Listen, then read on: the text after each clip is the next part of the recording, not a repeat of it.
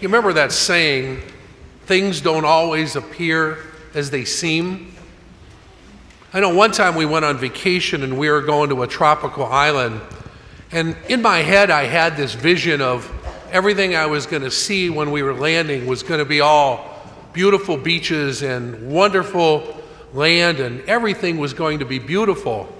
But as we were landing, it was poverty. There were things there that I didn't really expect to see over this airport and around this city. So my vision of what I was supposed to see was not the reality of what was there.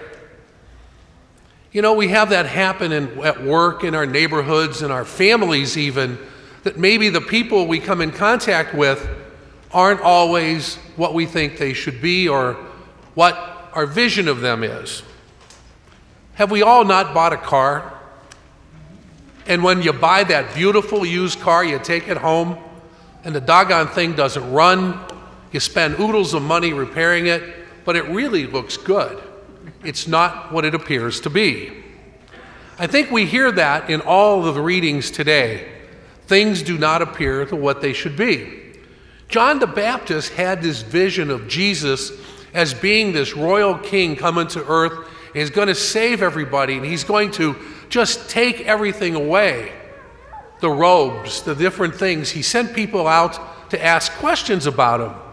And Jesus said, What did you expect to see? But he said, Look at what I have done. Look at my actions.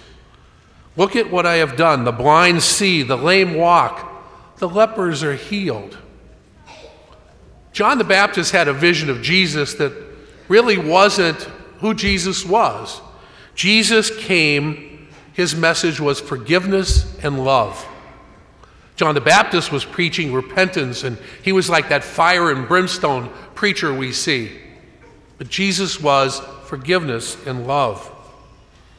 In that second reading, be patient, make your hearts firm in the Lord. Do not complain about one another so that we are not judged. Do we all not judge? I know I do. Even in my own home, I judge. My children, my wife, I'm sure I'm judged too. There's no doubt in my mind about that. But we do. And we're not always what we appear to be, even to our own family and friends. So be patient in the Lord. Be patient. Put our trust in the Lord. In that first reading, the desert, what do you think of when you look at a desert? Sand, hot, miserable, not a place of beauty, not a place of plants growing. Yet in that reading, we hear that the desert was rejuvenated. It had plants growing. It was a marvelous place. It was sort of like a garden. If we put our trust in the Lord, if we put our faith in Jesus Christ, all those filters are gone because we work through Him. He tells us, He asks us, and He calls us to be the people we're supposed to be. We are new people in Jesus if we let Him into our lives. If we look at if we look through the eyes of Jesus, not only do we see things differently, then we don't judge. Then we love. We do forgive because that's what our hearts are meant to be in and of Jesus Christ.